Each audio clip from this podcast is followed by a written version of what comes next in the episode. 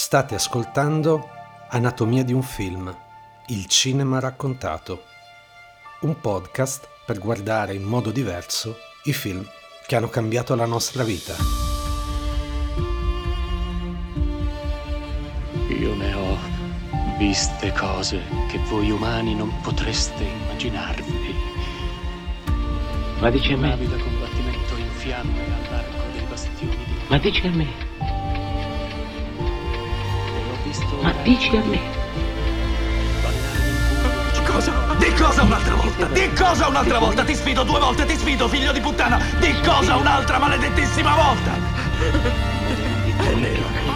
Uno che faceva un cessimento una volta tentò di interrogarmi. Mangiai il suo fegato con un bel piatto di fave e un buon chianti. Episodio numero 1 L'odio di Mathieu Kassovitz 1995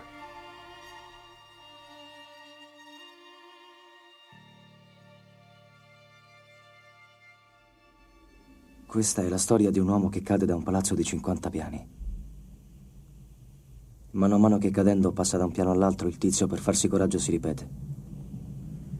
Fino a qui tutto bene. Fino a qui tutto bene. Fino a qui tutto bene. Il problema non è la caduta, ma l'atterraggio.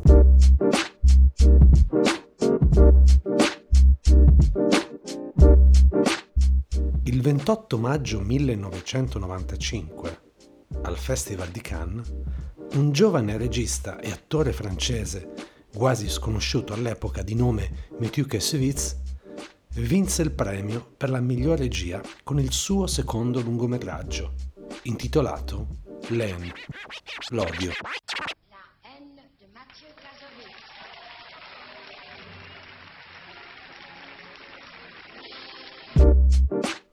Chissà se all'epoca a quell'autore di cinema di appena 28 anni passò mai per la testa di aver realizzato uno dei capolavori del suo tempo, uno di quei film da vedere almeno una volta nella vita.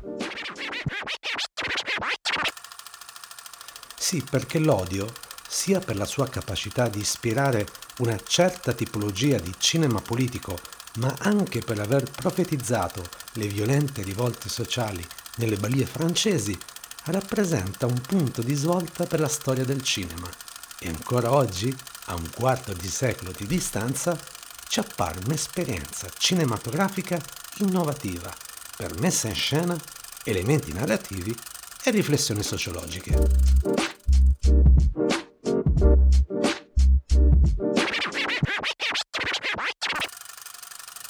La Francia degli anni 90.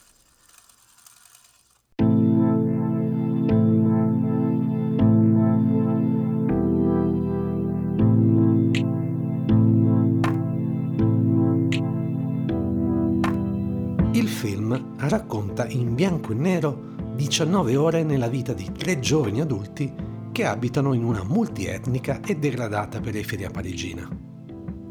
Non parliamo di tre ragazzi a caso. Vince è un ebreo dell'Est, Said è arabo e Hubert è un africano immigrato di seconda generazione. I tre personaggi sono la rappresentazione di quel mix di etnie, origini e culture, diventato ormai un tratto distintivo della società francese. Eppure era la prima volta che sul grande schermo veniva rappresentato senza filtri quel melting pot, lo stesso che da lì a poco avrebbe portato la Francia alla vittoria nella Coppa del Mondo di calcio del 1998.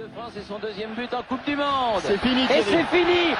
L'équipe de France est championne du monde. Vous le croyez ça L'équipe de France est championne du monde en battant le Brésil. 3-0. Deux buts de Zidane. Questo aggancio alla realtà dei tempi è visibile fin dalle prime immagini del lungometraggio. Infatti Kassovitz decide di iniziare l'odio con alcuni filmati di repertorio delle rivolte urbane nelle periferie parigine, mettendo in scena storie vere, come quella di Malik Rusekin, vittima della brutalità della polizia. Una vicenda questa che ha ispirato l'autore francese nella stesura della sceneggiatura. Il quartiere di Muguet ha vissuto una nottata sconvolta dalle sommosse. Un centinaio di giovani ha letteralmente tenuto in stato d'assedio il commissariato di zona sino a notte inoltrata. I duri corpo a corpo hanno causato 14 feriti tra le forze dell'ordine. 33 dimostranti sono stati arrestati. I rivoltosi hanno devastato gran parte del centro commerciale oltre ad alcuni edifici, per poi disperdersi intorno alle quattro. Proprio quello sguardo sulla Francia di inizio anni 90 sarebbe balzato più tardi alle cronache come il racconto che più di tutti aveva saputo descrivere in largo anticipo la realtà delle periferie nell'area metropolitana di Parigi. Una bolla sociale che dieci anni dopo sarebbe esplosa in una rivolta senza precedenti dai tempi del maggio francese. Nell'autunno del 2005 Parigi iniziò a bruciare sotto il fuoco della rivolta urbana. Quello senza cravatta che cammina deciso è Nicolas Sarkozy, il ministro degli interni francese. La tensione è già alta. Lì, sul viadotto, ragazzi gli gridano contro. Il ministro avanza sicuro, poi si rivolge a qualcuno alla finestra e dice: Vi siete stufati, vero? Di questa feccia? Vi libereremo di loro. Era la notte del 25 ottobre. Eppure, Nonostante l'odio parli di quella società e di quella Francia, rimane una visione universale che va ben oltre il particolare contesto in cui prende vita. Perché Kassovitz alla fine raduna sotto il suo sguardo tanti temi che convergono nella stessa e identica necessità, ancora attualissima, ovvero quella di dare voce a coloro che sono stati messi a tacere te lo dico. Quella c'ha strozzate. Scusate signori, è per la televisione. Ma che Voi per caso avete partecipato agli scontri di stanotte? Cioè avete sfasciato roba, bruciato macchine? Signorina, ma perché le pare che noi abbiamo l'aria da teppisti? Per carità, mai detta una cosa simile. Ah no, e che le sembra che siamo, signora? Ma no, niente. Perché non scendete dalla macchina? Non siamo mica attuari. È che siamo in ritardo, dobbiamo lavorare, stiamo già Ah sforando. sì, state un po' sforando. E che vi serve? Una storia tutto sangue da far venire il vomito per montarci uno scopo. Ma la volete smettere? Eh Ma sì, ma guarda mica che la a bianca. casa nostra! Puttana di una bianca di merda! Vattene a fanculo tu! Calmatevi, ce ne andiamo. Guarda che stronzo. Sei mica attuari! Ma guarda che so. la dualità giorno-notte, centro e periferia.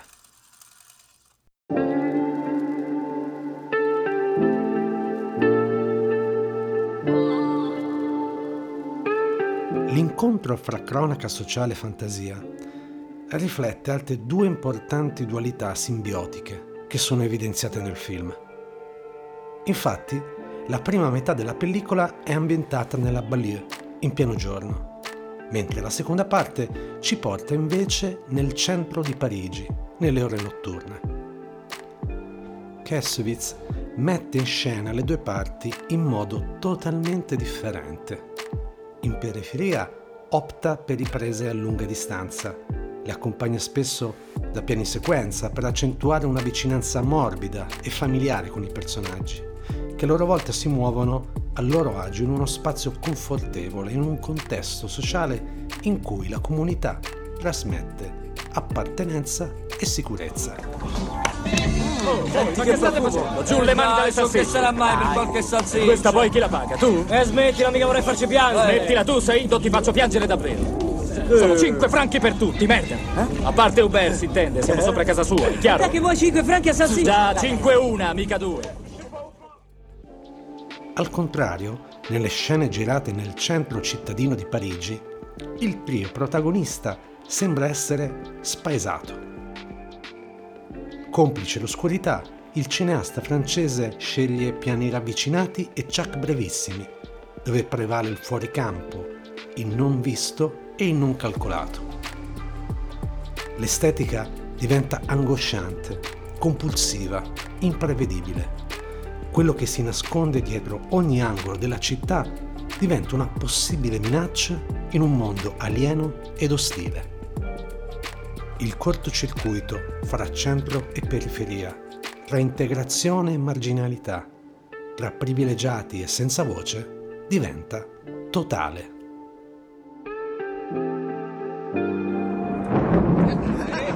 Cazzo, sai, non mi rompere le palle. Non dove va? Fermi, pisciotto. Trovate solo uno. Ehi, guarda, c'è anche un negro. Oh, un cazzo di negro. È color merda. E adesso? Parli tu. Ehi, ha chi visto. Sei quel figlio di puttana che ci rompeva il cazzo da sopra. Sì, è Dai, vero, forza, lui è fallo adesso, lo stronzo. Lo stronzo, dai, il culo, ti spacco culo, di hai qua, ti spacco il culo. La cultura pop come elemento di sovversione.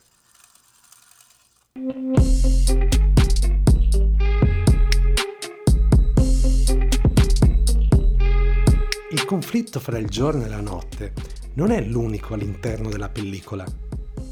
In una potentissima sequenza aerea ascoltiamo la canzone che un DJ suona alla sua finestra.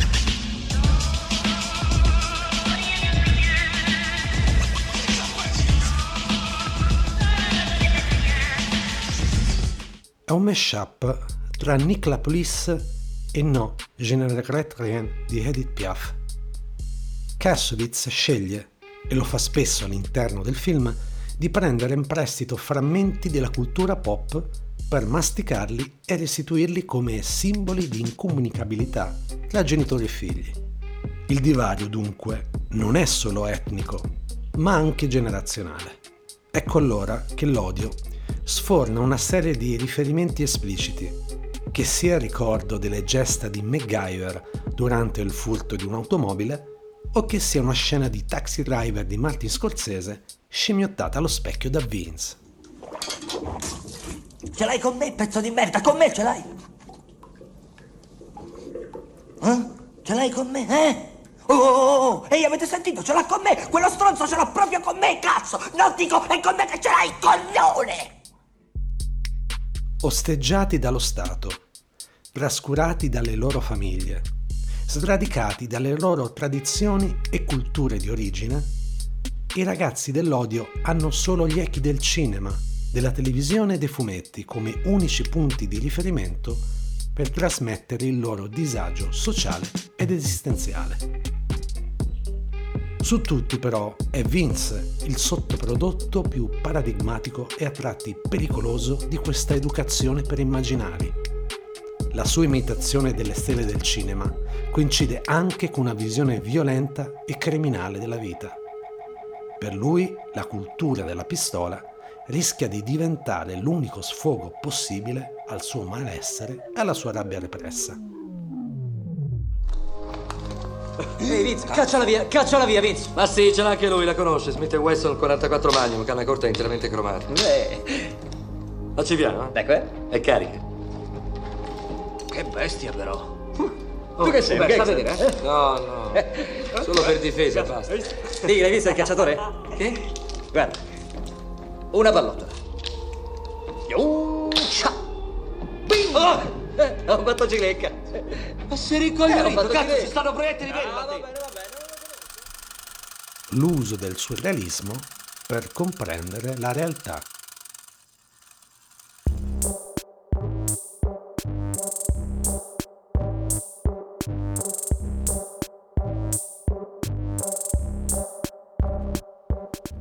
Nella sua ricerca costante di riferimenti alla cronaca e alla cultura pop, l'odio sorprende anche per una narrazione che sa essere dialettica, ovvero accanto alla rappresentazione della realtà, Kassovitz oppone elementi surreali e bizzarri per complicare ulteriormente il significato della storia. Come ad esempio nella scena dal sapore onirico in cui Vince vede, o pensa di vedere, una mucca in mezzo alle abitazioni popolari. Eh, sei, sei, sei, sei, sei. Sta zitto. Guarda la vacca, guarda la vacca, porca puttana, guarda la vacca. Ah, stoppatela la vacca. Guarda la vacca, sei. Dai, forza che Ho mi devi visto- tagliare i capelli, andiamo. Ho visto la vacca, era là per Dio, la stessa di ieri. Che Ti giuro su mia madre, quella troia della vacca era là, l'ho vista, cazzo, ma perché non mi credi? Fermati, vaffanculo, vieni a vederla, guarda, guarda là. Ancora con sta vacca. O ancora nel dialogo fra i tre protagonisti e un anziano signore che avviene nei bagni pubblici. Un frammento improvviso e quasi randomico che narra una vicenda tanto grottesca quanto terribile, quella di un deportato della seconda guerra mondiale che muore congelato per aver perso un treno. E allora, insomma, che è successo? Niente. Grunwalski è morto di freddo. Arrivederci. Arrivederci. Arrivederci. Ma che ce l'ha raccontato fare? È un modo per Kassovitz di parlare ai tre ragazzi, ma più in generale ai giovani delle Balie. Bisogna saper gestire paura ed emozione, pudore ed orgoglio, per evitare che la vicenda di un'intera generazione, a tratti spensierata, si trasformi in un dramma umano senza più vie d'uscita.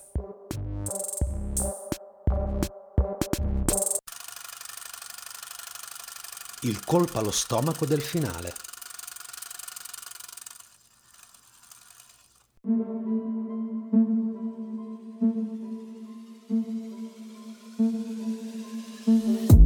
Insomma, con lo stesso spirito di autori come Spike Lee, Kassovitz sviluppa la trama non necessariamente in maniera chiara e chiarificatrice. Non dà cioè risposte agli spettatori, ma piuttosto cerca di coinvolgerli nel porsi delle domande, fino ad arrivare al finale, a quel finale, quando la bomba ad orologeria innescata all'inizio, che lentamente ticchetta per tutta la durata del film, finisce per esplodere. L'ultima sequenza è memorabile per l'uso dello spazio, per i movimenti di macchina, per il cambio di ritmo che incede senza pietà. Se Vince rinuncia alle sue fantasie da gangster e si arrende, consegnando la pistola al più responsabile di Bert, un poliziotto in cerca di vendetta lo ferma, bloccandolo contro una macchina. Un colpo di pistola esploso per errore congela il frame.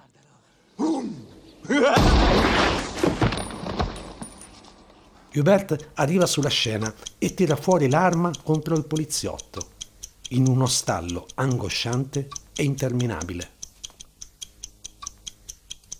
Lo schermo diventa improvvisamente nero e subito dopo echeggia un altro colpo di pistola. Non sapremo mai chi vive e chi muore. Kassovitz realizza infatti un finale aperto dove buoni e cattivi, eroi ed antieroi si confondono e si sovrappongono. Forse, sopra ogni cosa, è proprio la società francese che preme il grilletto e tutti, nessuno escluso, sono colpevoli allo stesso modo. Con questo finale l'odio consegna alla storia del cinema l'istantanea di una collettività allo sbando che sta precipitando senza reti di protezione. Dopotutto il problema non è la caduta, ma l'atterraggio. A 25 anni di distanza forse non siamo ancora atterrati. La caduta continua.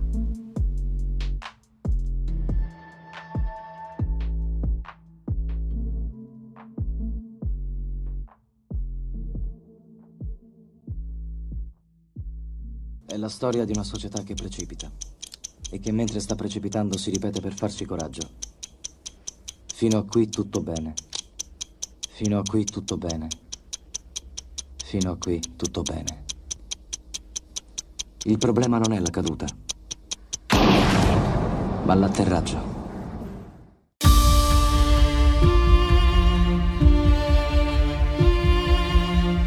Avete ascoltato Anatomia di un film, il cinema raccontato un podcast di analisi cinematografica ideato, scritto e curato da Daniele Lombardi.